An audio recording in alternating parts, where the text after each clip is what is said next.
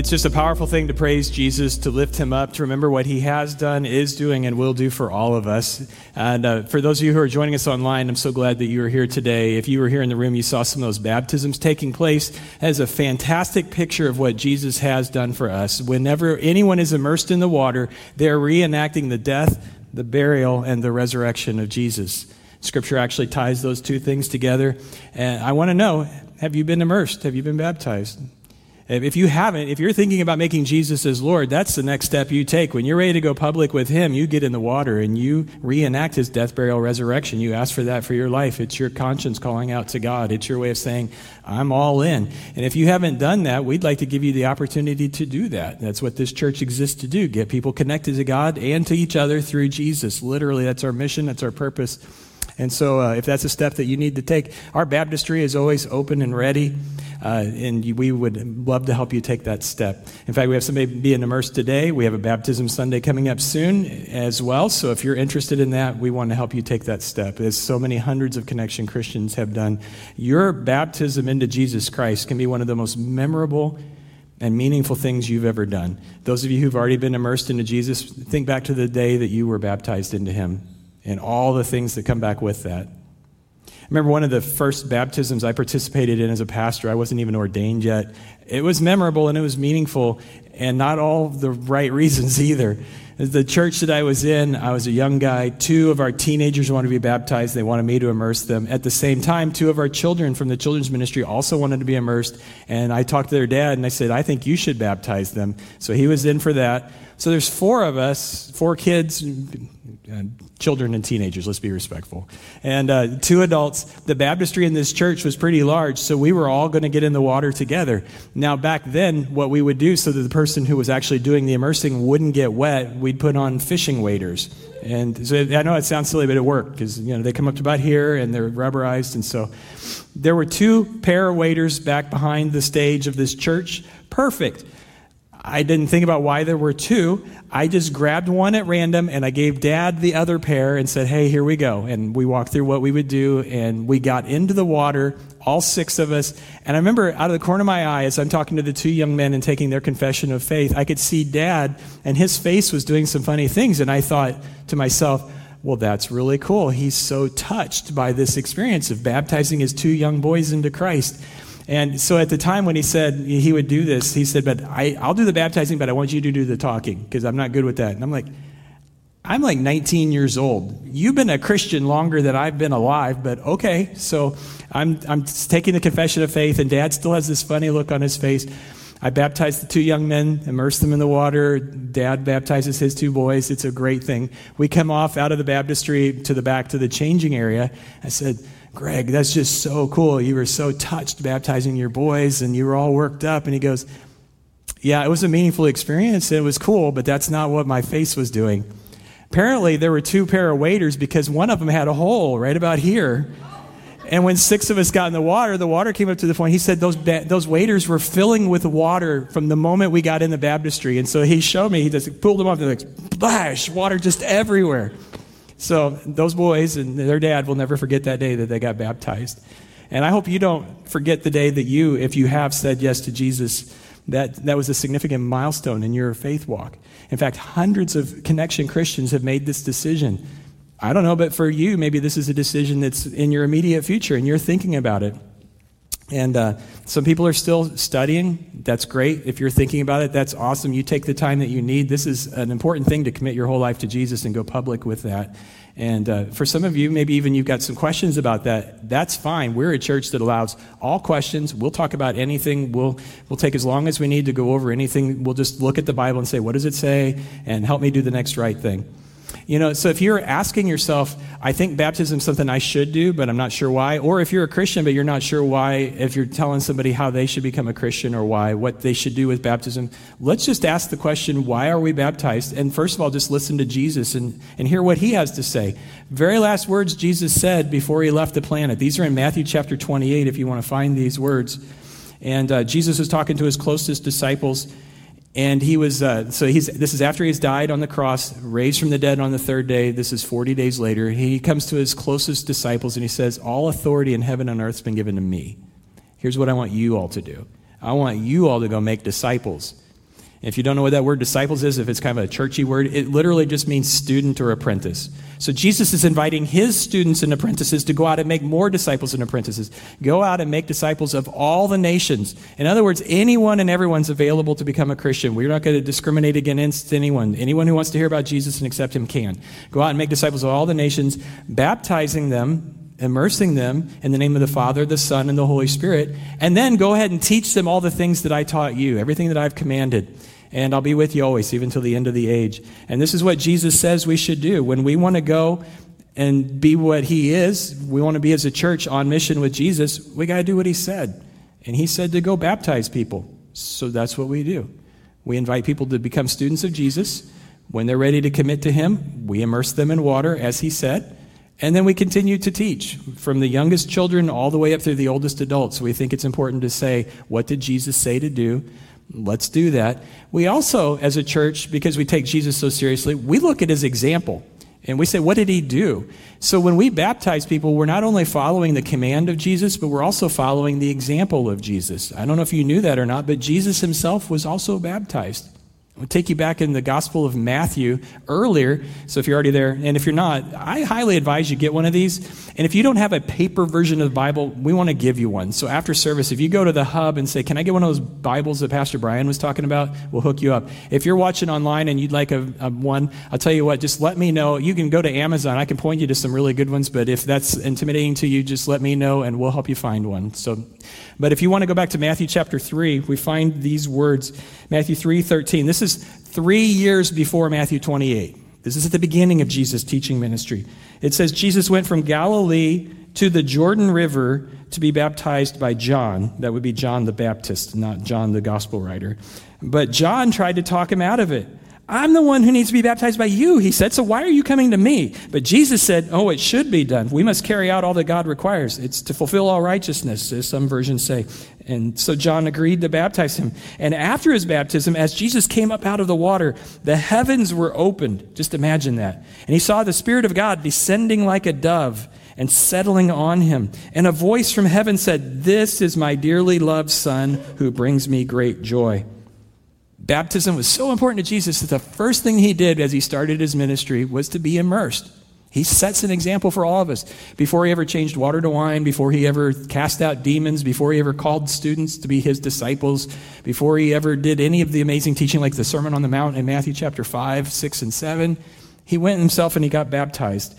And so when we're baptized as followers of Jesus, we're not just obeying Jesus' teaching, we're following an example that he set for us, and that's what we're told to do. The Apostle Peter would later say, much later in life, he wrote this in First Peter, we follow in his steps. So if Jesus our Lord was baptized, if he tells us to be baptized, that's one really compelling reason to be baptized. And if you're still thinking about it, or if you're wondering how would I explain this to somebody, let's just go ahead and think about why was Jesus baptized? Because if you ever look at somebody, you think, there's a person that probably doesn't need to be baptized. I think Jesus would be top of the list, so why was he? And it's very instructive to us if we'll look at this. One of the first things that I noticed is that John the Baptist had the same question. Do you notice that? John's like, what are you doing here? We had, for example, John, just a little while before this, had started his ministry of going out and calling people to repentance. And so John would just, out in the desert, just start preaching, and people would show up because he was crazy looking. He had that camel skin coat, and he was eating locusts and honey, and he's just fire and brimstone preacher. He's actually an Old Testament prophet. And he's just, people would come to listen to him, and he'd go like, you need to repent, and you need to repent, and you need to repent, you need to repent, and you tax collectors need to quit cheating people, and you soldiers need to quit taking bribes, you repent, you repent. Jesus, what are you doing here? I think you're in the wrong line. You don't need to repent. Oh, you're here to baptize me. Yeah, no. Can you imagine the confusion for John? Jesus is the one he's setting up. John's there preparing the way for Jesus, and Jesus is here to be baptized like he's one of the other sinful people. It really confused John, but Jesus said, look, we got to do this, and let's see why. One of the things I noticed really quickly here, if you want to just jot this down, for Jesus, his baptism really literally marked a turning point in his life. And for you and for me, when we are baptized, it does the same thing. Your baptism marks a turning point in your life. For 30 years up to this point, here's what we know about Jesus. What was his occupation? carpenter or a stonemason maybe. So for 30 years, he's done what his stepdad Joseph did. He swung a hammer for a living. He stopped at QT for a couple of hot dogs and a Diet Mountain Dew for lunch every day. You know, he did like blue-collar stuff. That was Jesus' life. He went to school when he was younger. He worked with his hands. But at 30, he marked a turning point, because at the age of 30, you could become a rabbi according to Jewish law. So his baptism marked the turning point. No longer is he Jesus the carpenter. He's now Jesus the rabbi. He's Jesus the teacher. He can start calling other people to follow him. It was a turning point in his life. Now, baptism for us marks a turning point too, but it's a little bit different for us because Jesus wasn't turning away from sin. He wasn't repenting of anything he had done wrong. But man, for us, isn't that true? Like, we all have things that we need to turn from. It's okay to say, yeah, because like that's the story of every single human being. And this place is a place where we accept each other. And so I just look like Jesus was very clear in his ministry that he was not put off by people who had a shady past. He would go eat with anyone. He would hang out with anyone who would listen to him talk. He would tell them the truth, but they liked him. I like how Andy Stanley always said it. People who were nothing like Jesus liked Jesus. There's something about a guy who can go around with people who have had a pretty sketchy past and they don't feel judged. I mean, they know he's going to tell them the truth. There's like this time that Jesus went to dinner and he got criticized for who he was choosing to eat with. And this is in Luke chapter 5, verse 30. It says, the Pharisees and their teachers of the religious law complained bitterly to Jesus' disciples. They didn't have the guts to go to Jesus. They went to the disciples. Why do you eat and drink with such scum? Jesus answered them. I love this. They talked to Jesus' disciples, but Jesus says, guys, I've got this.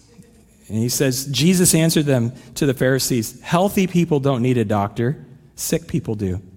I've come to call not those who think they're righteous, like you all, but to those who know that they are sinners and need to repent. And Jesus was pretty harsh with the Pharisees, but I have a feeling that he loved Pharisees just as much as he loved the people who already knew how sinful they were. And he's so harsh with them because he's trying to get their attention. They were so arrogant, and he had to somehow pierce that guard that they had up, that we're the good people and we don't associate with bad people. And to Jesus, he's like, y'all are bad people just in different ways, and I'm here to save all of you. But in the meantime, let's just go ahead and admit it. If I'm a doctor, I'm going to go where the sick people are. If I'm a savior, I'm going to go wherever the sinful people are. And Jesus says, I call people to come and make a change in their life. I come here to offer them a new way. And anyone who accepts that invitation from Jesus will never be sorry. You'll be so happy. You have to give something up. You give up your old life, but your old life is dead. Why? When you do the math on it, Jesus says, once you do the math, you're going to realize it's the best deal you've ever been offered. That's why it's an amazing thing to say yes to Jesus. And so these holier-than-thou Pharisees are complaining to Jesus, complaining to him, but he says, look, I came to offer people a turning point in life. And it made a real impact on the Apostle Peter, because it wasn't too long after Jesus died and rose from the dead that Peter was preaching to a huge crowd at the temple, and he just told them the same thing. Acts 3:19, here's what you all need to do. You need to repent of your sins and turn to God so that he can give you the Holy Spirit, so that times of refreshing can come from the Lord. This is what God wants to do. He wants to give you a new start.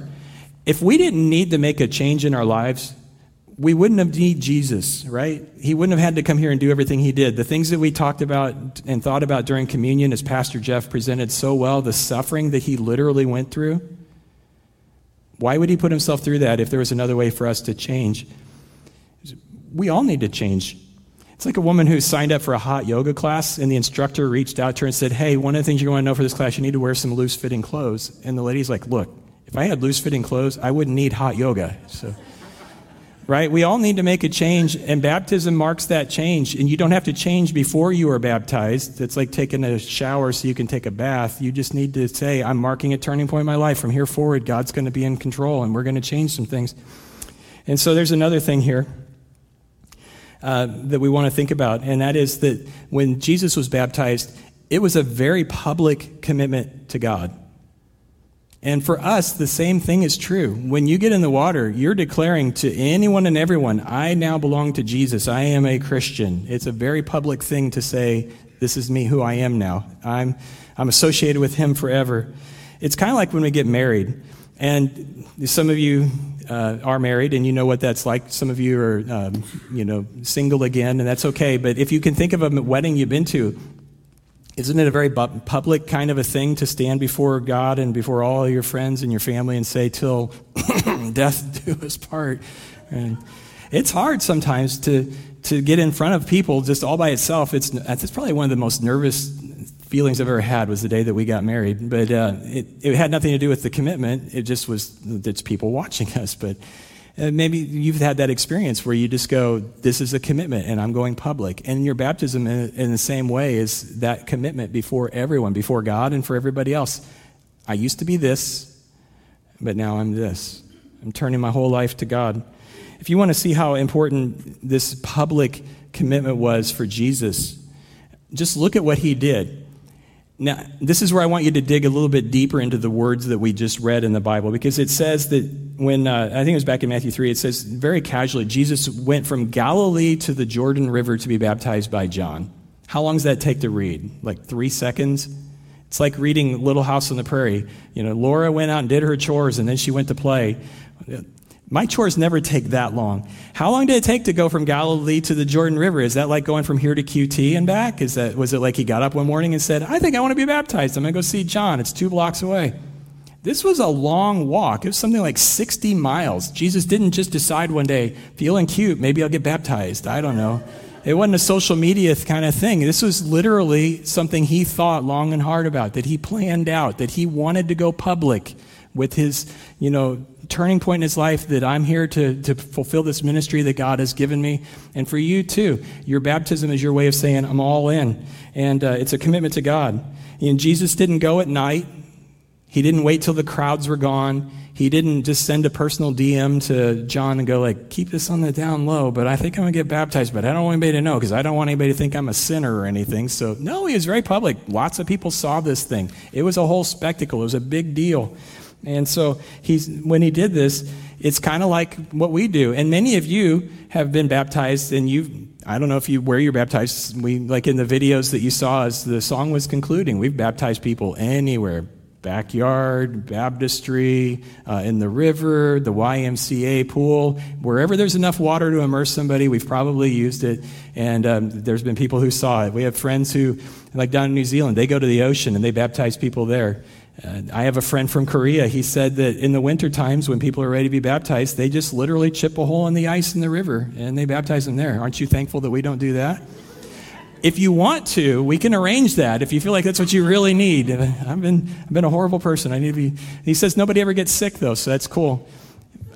I just think it's important wherever it is that you're making this personal commitment to God. It's a public decision. It's a decision that you can make only for yourself. It's not a decision somebody else can make for you. It's your recognition that I need God and I'm going public with him.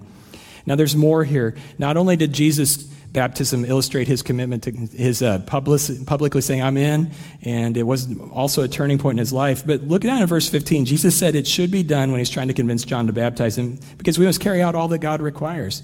The NIV gets it right. It's probably literally better just to say what he said, which was to fulfill all righteousness. And the reason why it's written the way it is, it should be done for we must carry out all that God requires, is because we're not quite sure what it meant when Jesus said to fulfill all righteousness. John apparently knew what he meant. I kind of think I know what it means. I'm open to hearing what you think, but when Jesus says we're going to do this to fulfill all righteousness, I think part of what he's saying is it's the right thing to do. For whatever scripture maybe he was fulfilling, whatever prophecy, whatever part of the plan that God had for Jesus, he's saying it's just the right thing to do. Doing this right now, you and me, John, you who's prepared the way for me to come, me as the Messiah, the Savior of the world, it is the right thing for me to be immersed in the Jordan River right now. For you, when you're ready to follow Jesus, your immersion is also the right thing to do. We're doing all of this because God has commanded us to do that. And how do we know that it was good for Jesus himself to be baptized? Look at what happened when he was baptized. Maybe you've heard this before. Did you recognize when I read that the Trinity was fully present in that moment? And if you're somebody who says, I don't know that I understand the Trinity, well, me neither, so I'm still trying to figure that one out. But in this moment, we had Jesus, the Son of God, in the water. Who spoke? God the Father. So if you've kind of thought of God as, well, like, did Jesus put everything on autopilot while he came here? Like God was up there, but then he came here. There's 3 persons to God. God the Father was in heaven watching his Son be baptized, and he spoke. And who else was there of the Trinity? Holy Spirit in the form of a dove. We don't know if the Holy Spirit descended on Jesus in actually literally a dove, or if there was some other thing that everyone saw that they just said, I don't know what it was, but it reminded me of a dove as it descended. Have you ever seen a dove fly? I actually saw it last week off our deck, and it wasn't what I thought it was. It's beautiful. They swoop in. And so when the Spirit descended on Jesus, you had the Father, the Son, and the Holy Spirit, all three different people, all three together in the same place. And this is beautiful picture when God the Father says, in case you don't get it, this is my Son. And I love this kid. I am so proud of him. He is doing the right thing. He is carrying out the mission that we agreed to. He became a human being. He became one of us. He was here when the world began. He actually created the world, but he emptied himself of all of that and became one of us. You can't get any clearer than that. God the Father puts his stamp of approval on the ministry of Jesus the Son. The Holy Spirit filled Jesus and allowed him and enabled him to do all those miraculous things. Such wisdom that Jesus had. You'll never find anyone smarter, kinder, more loving than Jesus. This is literally God among us. And he said, this is the right thing to do. And it's the right thing for you to do.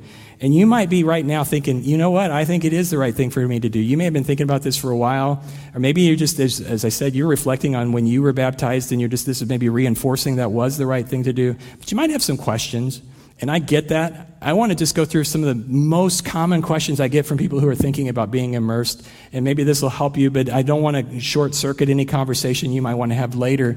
But you might be asking, like, okay, so I think I should do this. When should I be baptized?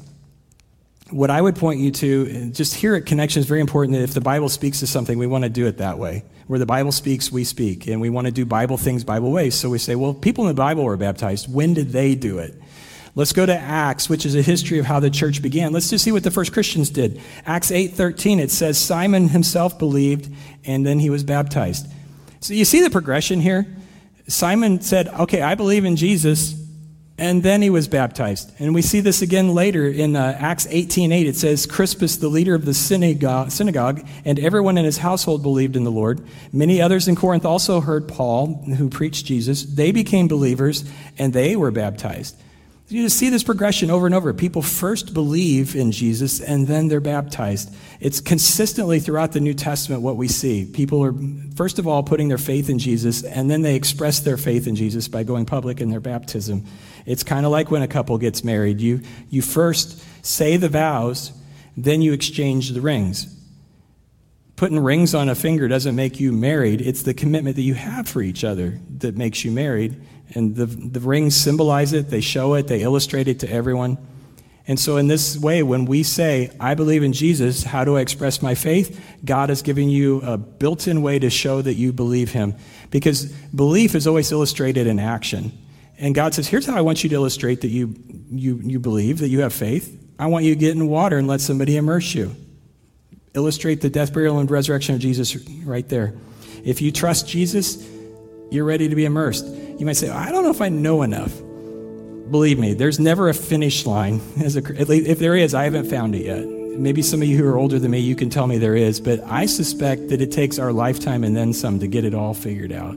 That's okay with God. He knows how much time he has to work with us. He's a patient teacher. You'll be fine. There's no magical point where you suddenly know everything and you're ready.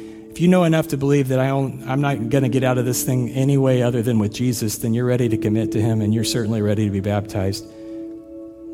You might have some other questions. You might be thinking about how soon after I believe do I do this? In the New Testament, it was kind of one of those things where if they believed, they just did it. There was an instance actually where Paul, in the middle of the night, baptized some people like 2 a.m. because they were ready. Their whole family just decided, we want Jesus, we need Jesus, and they got baptized. That's just kind of what we see.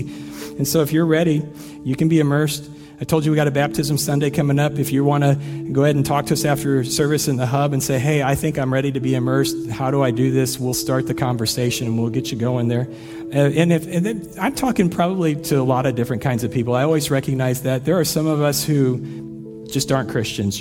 This is all new to you, and this is just, you're thinking it through, but you're ready. To the people who said, I've been a Christian for a long time. I was sprinkled when I was a baby, or sometime I don't remember my baptism. I'm not sure if I did it, so I think I should do that.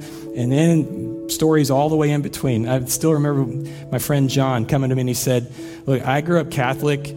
I got sprinkled as a baby, but I don't remember it. I want to do my adult baptism. I want to say I'm in as my own choice. And so that was so cool to be able to baptize him into Jesus Christ as well. And if that's your story, hey, we'll help you do that too.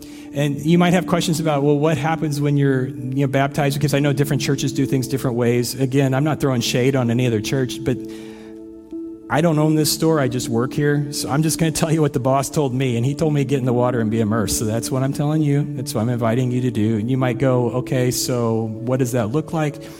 I know there are churches that actually baptize, they immerse somebody 3 times. The Father, Son, Holy Spirit. I think I've told you before, if you're really bad, we don't baptize you 3 times, but we do hold you under till you bubble. So, no, we wouldn't do that. I promise you. If this is the thing that you're thinking that you need to do, we'd like to help you do that. And you might say, well, why do you do the whole immersion thing? And there's a lot of good reasons for that. I want to go into it more next week. We're going to talk more next week. I hope you'll be back for that.